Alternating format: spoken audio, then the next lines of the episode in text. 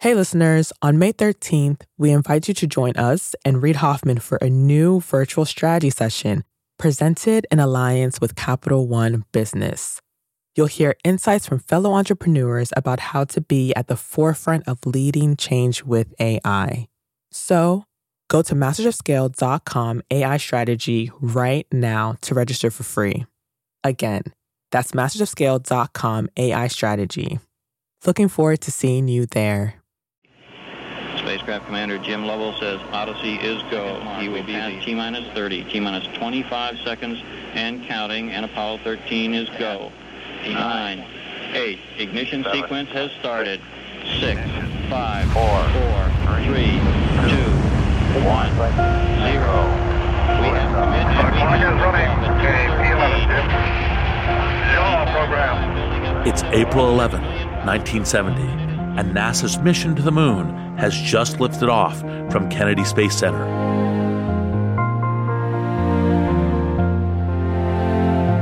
A year earlier, in 1969, the world had paid rapt attention to Apollo 11, but the moonshots are now becoming almost humdrum.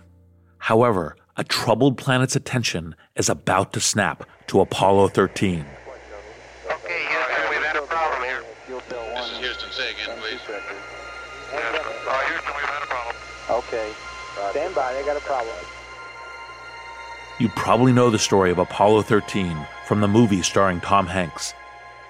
But what you're hearing is the actual recording of astronauts Jim Lovell, John Swigert, and Fred Haise. And our list today is looking out the uh, hatch that we are venting something. Crew thinks they're venting. We are, uh, we are venting something out uh, into the uh, into space. An oxygen tank had exploded, flinging the three astronauts into a desperate and deadly situation. But their voices all sound oddly calm, quite different from the Hollywood version. In the film when you see all these people kind of running down hallways and you see this like sense of urgency in all the background players they actually had to add that in to give the audience a sense of urgency because things were actually relatively calm That's spaceflight historian Amy Shira Teitel. She studied the logs from Apollo 13 and live tweeted them to mark the 45th anniversary of the mission. Now, for the 50th anniversary, she's revisiting them with us. With the transcript you really have this business sense of like oh we had this problem. Oh we had this problem. All right well we're going to work on it. In other news the beatles have broken up. Oh okay. Well we've got a new procedure on that tank for you. It just feels professional. It feels like these guys do this for a living almost. The exploding oxygen tank set off a chain of crises, each of which was solved by the astronauts with the help of the NASA ground control team. The most dramatic was the buildup of carbon dioxide, which threatened to poison the crew. Uh, the ones used in the LEM. the guys in mission control had to figure out a way to fit the carbon dioxide scrubber from the command module into the port in the lunar module because the two spacecraft were built by different companies and they did not use the same filters, which you would think would be a given. But no, they had to actually make one fit into the other. It was the classic square peg, round hole problem with a twist. It was 200,000 miles from Earth. The astronauts were stuck in a container the size of a family car with just inches of metal separating them from the terrifying vacuum of space. And they knew making one wrong move would doom them all. As workplace crises go, it really ranks up there. But as you can hear in their voices, everyone kept calm and carried on, doing what they were trained to do.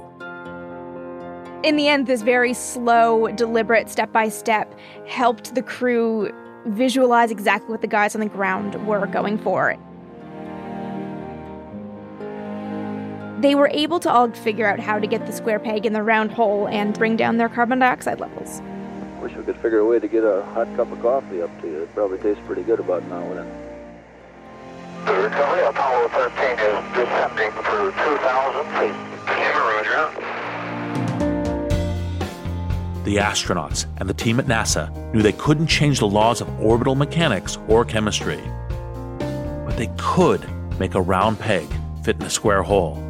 They found a creative, decisive way out of a dire situation, not by inventing something new, but by falling back on thousands of hours of training, extensive knowledge of their equipment, and a well worn playbook on how to communicate and collaborate, not just in a crisis, but always. That's why I believe there's no such thing as a crisis playbook.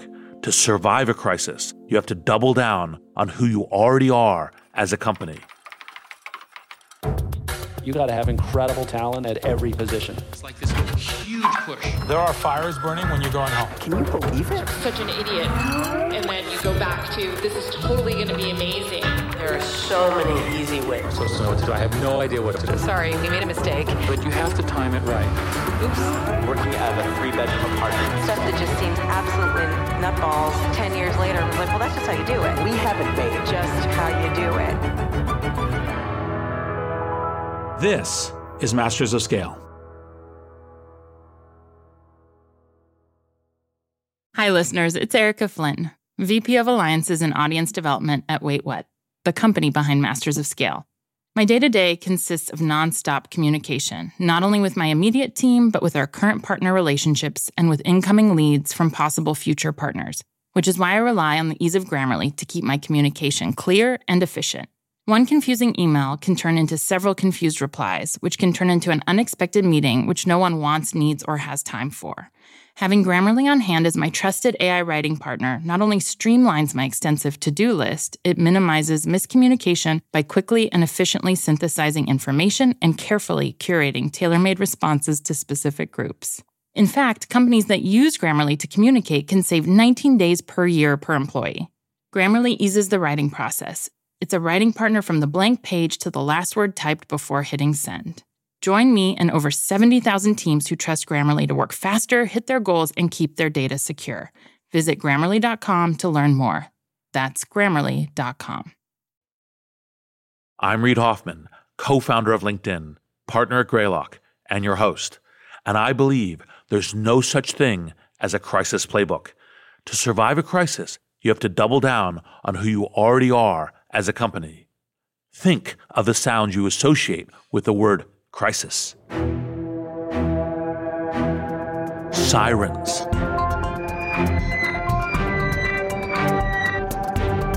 alarms, screams. Okay, that's enough. These are all sounds that tip you off without much subtlety that something bad is happening. The sounds are at very least unnerving, at worst, panic inducing. A crisis is a time of disorientation, but panic is never the best response. So, what is the best response?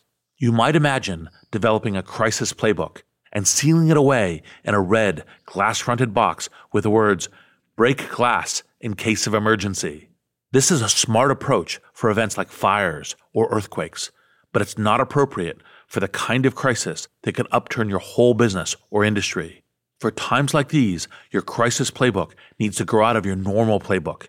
It has to be a natural extension of who you are as a leader and as a company. This will give you the things you need most in a crisis consistency and flexibility. I wanted to talk to Ellen Kullman about this because her business experience in a crisis is hard to match. In 2008, she became CEO of chemical giant DuPont just before the global financial crisis. The innovation she launched not only helped DuPont through the crisis, but charted a new direction for the company.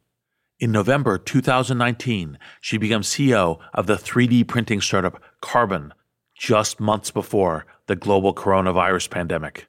She led Carbon's efforts to rapidly deploy its unique technology against the spread of COVID. Ellen has developed four crisis principles, and what I like most about them is they're foundational. These are principles you can apply every day, and you should. In fact, if you find yourself only following them when a crisis hits, well, you've started following them way too late. Ellen was also one of the first people we spoke to for our new Rapid Response series.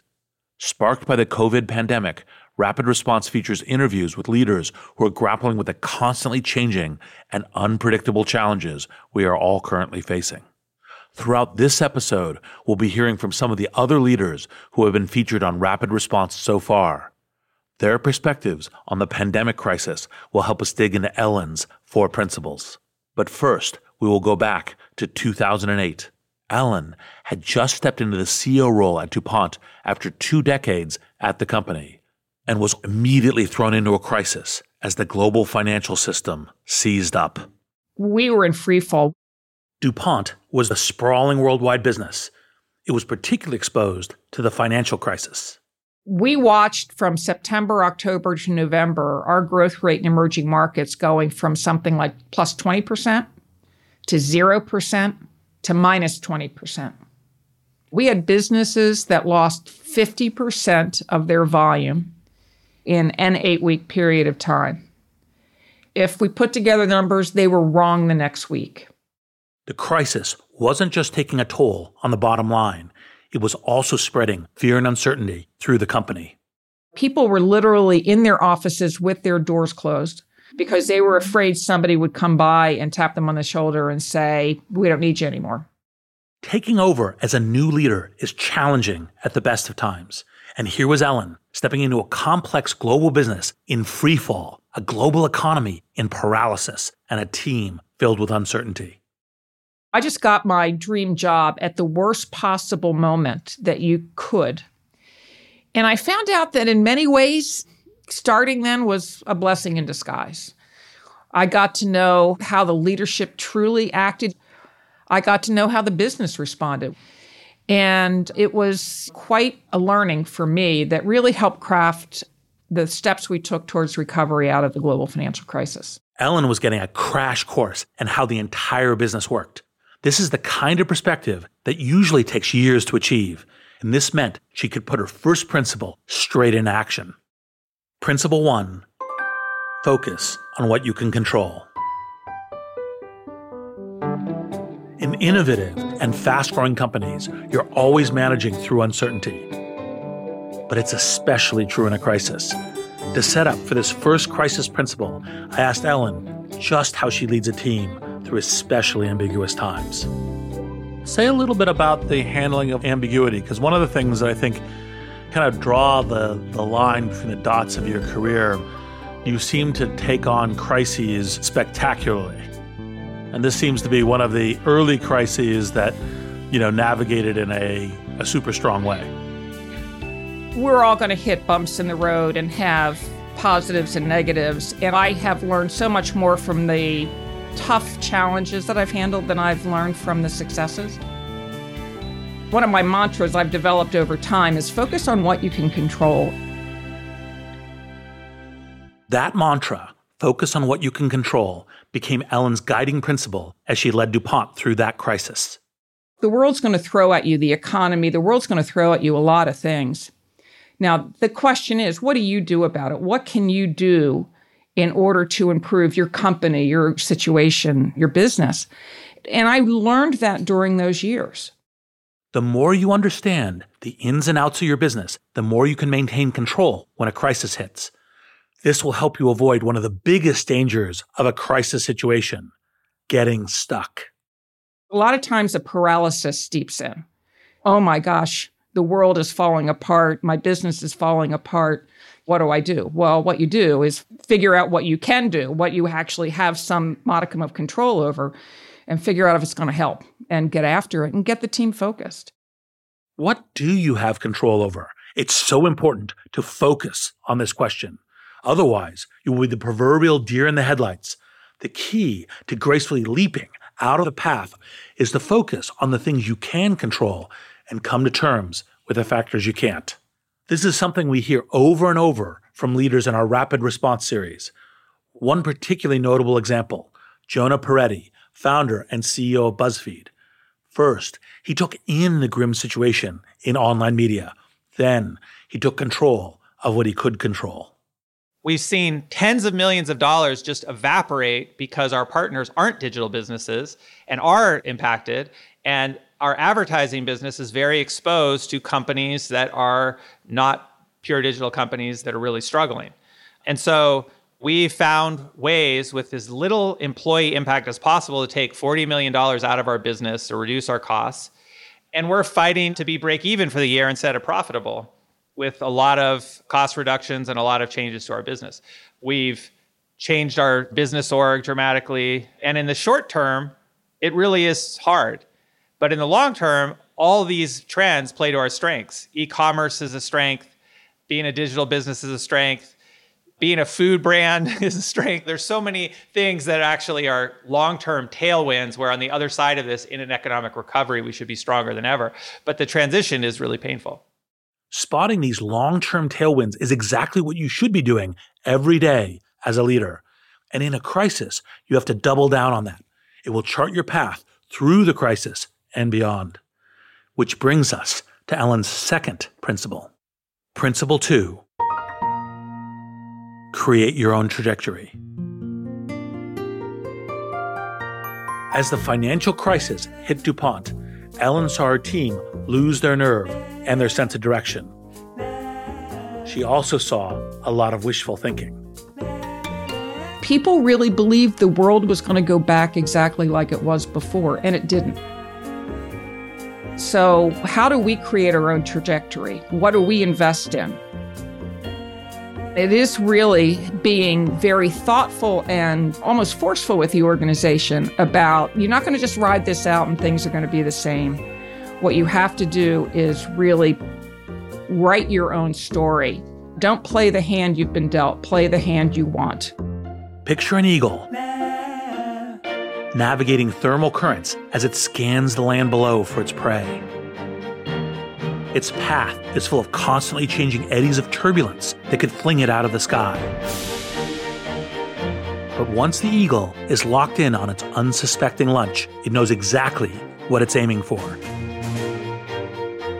and precisely the course to take, despite the chaotic currents roaring around it.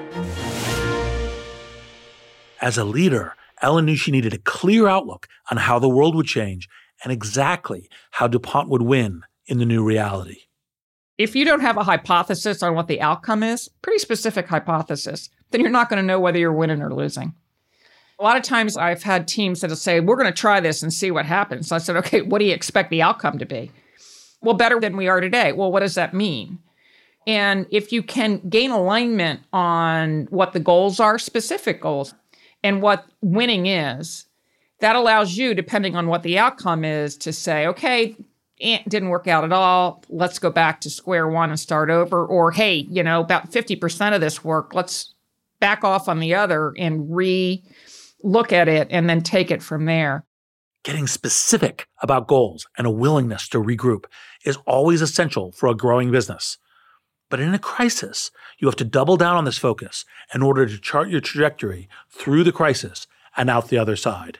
Ellen knew their industry was changing fast and she didn't believe it would go back to normal. DuPont would need a different and lighter structure to survive. The first series of changes that I made in simplifying the organization was very much in response to the crisis. We had furloughed or laid off probably 8% of our people. But then when I took a look at it, when we were in the midst of these reductions, there was not one manager or leader among the list. And that just struck me as just wrong. I really felt the world was going to be different as we recovered from the crisis. And I think we were way too complex a company and we had to simplify that. So Ellen took an extreme measure. So, my bright idea was to task each one of my senior leaders, and I told them they had to reduce 50, 50% of their leadership. And the reason I took such a bold objective was because they couldn't just squeeze the turnip, right?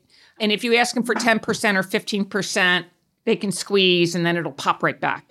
And so 50% you couldn't. I got some great ideas. You know, hey, I'll take Joe's business and I'll be one business leader. We don't need two. Okay. Or I had one individual literally crying, sobbing in my office that I was going to destroy the business. I had people very logically come in and tell me exactly what they were going to do, and it made no sense at all. But they fulfilled the goal of 50%. Ellen didn't end up cutting 50% of the company's leadership. But by setting an extreme turnip mashing figure, Ellen had created a vision of what changes could be made to alter the company's trajectory. We had some businesses that should be combined, and we streamlined the organization, ended up taking out about 12% of leadership. And I think more importantly, simplifying our operating structure, how we work together, and change things to get great clarity on those areas. And so it was very enabling for us then to get the kind of growth we did coming out. The boldness and clarity of Ellen's new trajectory allowed DuPont to emerge from the crisis with strong growth across the business. And it's important to remember great leaders always chart a bold trajectory for their organizations based on their understanding of the world and its trajectory. A crisis will almost always overturn the old plan, requiring you to double down not on the old plan, but your commitment and capacity to chart a new path. And you hear this really clearly in the rapid response interview with Airbnb CEO Brian Chesky. Brian was just weeks away from a long planned IPO when the pandemic caused a near total shutdown in travel. All of a sudden, it felt like I was a captain of the ship and a torpedo hit the side of the ship. But Brian adjusted quickly and put in place a series of bold moves to chart Airbnb's trajectory. Here are a few. We had more than a billion dollars worth of reservations that guests wanted to cancel. The cancellation policy that the host has won't give them a refund, but if they don't get a refund, therefore some of them will feel compelled to travel because they can't get a refund, and we don't want them to put themselves in a moral hazard. And so we had this really, really difficult choice. Never thought I would have to make a choice like this before. And we sided with health and safety. And we said that we're going to issue an extenuating circumstance policy where any guest during a pandemic that wants a refund will get a full refund. You know, 50% of our hosts depend on Airbnb to pay their rent or their mortgage. And then suddenly they weren't having any income coming in. And what we decided to do is take $250 million of our money and send it to host to pay them a portion of their cancellation policy. The next thing that happened is our employees rose up. Employees donated over $1 million of travel coupons to our host. We said, well, let's double down on that. And so we put another $9 million. And with this $10 million from employees and the co founders, we created a relief fund for our best host, our super host. And then recently, we've increased that super host relief fund to $17 million. Then we thought to ourselves, well, maybe you know we can also get some government relief for them. Congress was drafting the CARES Act, a $2 trillion economic relief program. And we noticed that hotels were included in the relief program, restaurants included the relief program, but Airbnb hosts were not. We mobilized 30,000 hosts in our host community, and they sent more than 100,000 emails and phone calls to members of Congress. We eventually got them written into the CARES Act. We cut back our marketing budget, $800 million. All of our executives went to half pay. The founders took no salary. We started renegotiating with vendors, froze hiring. And then finally, we raised money, a billion dollars from Silver Lake. Brian and his team's bold moves charted a trajectory that led to raising a billion dollars during a crisis. In 2015, Ellen left DuPont after 27 years at the company and seven years as its CEO. She steered the company through financial crisis and pushed through a major restructure that sharpened its focus on science and growth markets. In November 2019, she agreed to take on the role of CEO at Carbon. As a board member, she had become drawn to how the company's 3D printing technology was transforming traditional manufacturing. People have asked me a lot since I retired from DuPont when I was going to go back and run a company again. And I'd laugh and say, if I found something that was compelling, that was really compelling, more compelling than running DuPont, that I'd probably go do it. January, February rolls in, and now we have a global crisis that makes the 2008 crisis look a little soft and cuddly. How much did that feel like deja vu, and how much is that, okay, I understand crisis playbook, and here's what we're going to do? It's funny, friends and family have noted that maybe I should not take a third CEO role for that exact reason. My team looks at me and they say, You know, you're amazingly calm. and I'm sort of like, Well, yeah, this seems to be worse than the other crises I've had, but I've been through quite a few crises. And it doesn't really help to get all angst ridden over it. You just got to focus again on what you can control. Focus on what you can control. It's Ellen's first principle coming to play again as she faces the global crisis of the pandemic. As she took the helm at Carbon, she knew she had more control than many CEOs due to the agility of a startup and the flexibility inherent in the 3D printing industry. She immediately started asking, What can we do right now? This is an area where, when we, not knowing how long this crisis will last, how can we turn our technology to be useful within days or weeks, not within months or even years? So, in just discussions among our people, inbound calls we were getting from our networks, can you help make ventilator parts? Well, that's a longer term thing. Well, what can you do? We're short on PPE. PPE, personal protective equipment. And I knew the PPE side because DuPont's in that business with the gowns and drapes and things like that. So the face shields came up as an opportunity. Can we print the frame and the band and then just source PET to snap into place so people can use them? Can they reuse them? When it came to the second crisis principle, setting their trajectory, Ellen and her team looked to their customers. The next thing we did was engage 300 of our partners, our customers who own our printers, whether they're in the dental space, the industrial space, contract manufacturers. We engaged them and said, This is what we're doing. We'll put this file out on our website, open source it. And this is a great opportunity for all of us to produce locally, use the power of 3D printing, use the cloud, download the file, produce locally we can utilize our printers instead of sending our people home. We can utilize them to produce these things. Ellen and her team had identified PPE production as something they could rapidly roll out and control through their network of printers. They then set the trajectory by aligning early on with their partners. These moves gave them a clear target that could be scaled. And within literally two weeks, two and a half weeks, we shipped 7,500 face shields last week. We'll ship, I don't know, 15, 18,000 this week. Just our production, just what Carbon owns in our labs, will probably be producing 20,000 of these shields a week for as long as the demand is there. Hey, listeners, it's Jodine Dorsey, the VP of Live Events at Wait What, the company behind Masters of Scale. I am constantly tasked with reaching out to teams across a wide spectrum of professions and the vastly different personalities that go with them. Grammarly helps me quickly shift tones to better communicate what I want to say and saves me valuable time in the process. Our upcoming Masters of Scale Summit event features top tier speakers from CEOs to founders to political leaders Grammarly's ability to produce on brand writing helps me properly prepare for each and every thought leader I interact with on stage. It lets me generate the most exciting specialized content for our audience. In fact, teams that use Grammarly report 66% less time spent editing marketing content, which I've seen firsthand with my summit team. Join me and over 70,000 teams who trust Grammarly to work faster hit their goals, and keep their data secure. Visit grammarly.com to learn more. That's grammarly.com. Before the break, we saw how Ellen developed the first two of her four crisis principles focus on what you can control and create your own trajectory. And now we come to the third. Principle three be in constant communication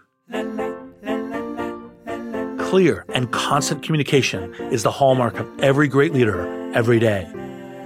But the nature of a crisis is that situations change quickly, and quick turns call for even more communication. Ellen knew this as she led Carbon at the start of the global pandemic. One thing she knew they had going for them the company's Silicon Valley style startup sensibility. It's just a quicker pace, it's a quicker turn. Uh, people seem to absorb the information and um, and move and get on board more quickly than maybe my experiences were in big companies. And I think that's a real positive. Um, not that we know what the answer is, but we all talk daily. Part of Carbon solution a daily stand up meeting for a leadership team, although it's a stand up in name only. You know, I call it a stand up meeting, although we're all sitting in different places. Um, but it's a quick meeting just to check in what's working, what's not working, what's the situation, and what's changed. And more importantly, how are people doing? Of course, the particular challenge of the COVID pandemic is that employees had to work from home, along with kids, partners, pets, and the anxiety of the moment. It's very stressful. People are home with small children. How do they handle the kids, the schoolwork, work, life kind of thing? And so, you know, it's it's quite the challenge. Throughout the COVID pandemic, leaders in all companies were facing a similar challenge and responding, as Ellen did, with constant communication. On Masters of Scale Rapid Response, Warby Parker CEO Neil Blumenthal said you actually need to over communicate. You almost need to communicate two to three times more than you were beforehand. And you need to simplify that communication. An example is my co founder Dave and I, right, on a weekly basis, pre COVID, we would have an all hands meeting and we would record it so that way teams could watch it. We've now moved to two all hands videos a week. And we've shortened them so they're a little more digestible, but they come out Tuesdays and Thursdays. So the team is engaged. They have the information they need to make informed decisions and they know what's going on because especially not being in the office, you lose all the hallway chatter. You lose all of these informal modes of communication and you need to supplement that with a lot more structured and formal communication. As Neil says, a crisis really requires you to over communicate, especially when your team is forced to work from home. But if you've waited until the crisis to start communicating regularly, well, you've definitely started too late. And Ellen learned this early in her career at DuPont. It's not enough to share an idea once. The communication has to be clear and constant. It's amazing to me when I first learned that about the 15th time I said something, people were finally starting to believe I was serious. And that when you're in a company with this, you know, with an old culture, I mean, DuPont was 215 years old when I became CEO. Um, you know, people have been through a lot and they don't always believe that the new or the shiny is always the best. And you really have to, if you want change and you want people to move in a direction, you really have to be very consistent. And communication, constant communication, listening is critical. Which brings us to Ellen's final crisis principle. Principle four instill pride in your mission. Pride in your mission will help spur you on when you face a crisis, though you'll be challenged to find new ways to fulfill it. At Carbon, Ellen started the conversation with What makes us different and how can we help? We figured out that 3D printing has great value when global supply chains have been disrupted. And the question is, how can we use that capacity, use that capability to really help in this situation. And maybe, you know, in our small way, try to make, you know, life easier for the frontline workers and healthcare and first responders through PPE and other areas. Well, let's let's go to that because this is one of the two or three questions I had on the, you know, the stepping into this crisis, which is, you know, obviously one of the maxims is to not waste a good crisis. And one of the key things that people start with is looking at threats and challenges, but that also becomes an opportunity, an opportunity to really express the mission, an opportunity to do something important and unique. And how is that playing out in carbon? Because there seem to be lots of different ways that the, innovation in printing and manufacturing can be essential to what the years ahead look like. You know, I think it's been really interesting because in life sciences, in medical applications, the timelines are usually very long. and very prescribed by the FDA and other regulatory bodies. And we've been working on some great areas there with J and J and and with other companies around how to use our technology.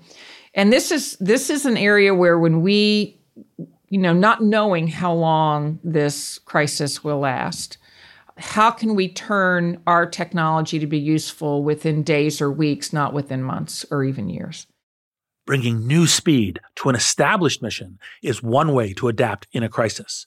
But note, you can't suddenly start speaking about mission when a crisis hits. Your mission has to be something you talk about and work toward constantly. So in a crisis, you have this foundation to build on, a first principle to return to. This is exactly what TaskRabbit CEO Stacy Brown Philpot did as the COVID pandemic started changing the nature of their work as we started to adapt, we really thought about what is the power of TaskRabbit today? Our mission is to make everyday life easier for everyday people. And it's really, really hard right now. And as we thought about that, we also got inbound interest from people who wanted to help. They just didn't have a way to do it. So we quickly came together in just a matter of weeks, built a volunteer program that now people can task for good. They can sign up to Task on TaskRabbit to help some of the most at risk people with tasks that they need. So, whether it's delivering PPE and other supplies to healthcare workers on the front line, delivering groceries, that's really what this platform and this program is designed to do really to help those who are most in need and allow people to give back to their communities. And although it's principle number four on our list, for Ellen, a strong sense of mission has always been the most important factor in successfully facing crisis. And I totally agree. People talk about this current generation being very mission centric. I don't know. I've found that throughout my career. People wanted to know that what their company did made a difference and what they were proud to be able to work there. And that took many forms. But people at DuPont were really proud of what we created over the hundreds of years we were in existence. Things like Kevlar, right? The bullet resistant material, and Nomex, the fire resistant material. And that's just a couple of the examples of what they've done. Whenever big change came or whenever crises came, if you centered them on our core values, if you centered them on the mission of the company, that gave people hope and it gave people something to help them focus their energies. These things have proven to be valuable to me in my entire career, and that's why I keep coming back to them. A mission in which everyone can be proud of is a mission that everyone will strive for, even in the darkest of times. And this pride, this hope, will form a weave far more resistant than Kevlar. I'm Reid Hoffman. Thank you for listening. Hi, everyone. It's Jeff Berman, CEO of Wait What and co host of the Masters of Scale podcast. Like many of you, my to do list changes by the minute. Whether I'm working with partners or hashing out legal documents or brainstorming with our team, there is never a shortage of tasks that require attention and constant communication. Like Masters of Scale co host Reid Hoffman, I know artificial intelligence is a huge part of our future, and Grammarly is an enterprising leader in AI. With Grammarly, what used to take a few hours only takes a few clicks. It's like having a collaborator for my writing, helping me generate better first drafts and tailoring messages to our specific audiences. It's not only a superior AI tool, it is a safe AI tool. And as a CEO, security is always top of mind. Grammarly has 14 years of experience and a business model that never sells our data. Security has been a priority since day one and continues to be integral to Grammarly's values today. Join me and over 70,000 teams who trust Grammarly to work faster, hit their goals, and keep their data secure. Visit grammarly.com to learn more. That's grammarly.com. Thanks to Ben Feist and Steven Slater, who cleaned up the mission audio as part of the Apollo 13 in real time project. Masters of Scale is a Wait What original. The show is recorded remotely with sanitized audio gear. Our executive producers are June Cohen and Deron Triff. Our supervising producer is Jay Punjabi. Our producers are Chris McLeod, Adam Skuse, Jenny Cataldo, Jordan McLeod, Catherine Clark Gray, Hallie Bondi, Christina Gonzalez, and Ben Manila. Our editor at large is Bob Safian. Original music and sound design by Ryan Holladay and Daniel Nissenbaum. Audio editing by Keith J. Nelson. Mixing and mastering by Brian Pugh. Special thanks to Chris Yeh, Elisa Schreiber, David Sanford, Saida Sapieva, Adam Heiner, Emily McManus, Kelsey Capitano, Tim Cronin, Sarah Sandman, Charlie Manessis, and Colin Howarth. Visit mastersofscale.com to find the transcript for this episode and be sure to subscribe to our email newsletter.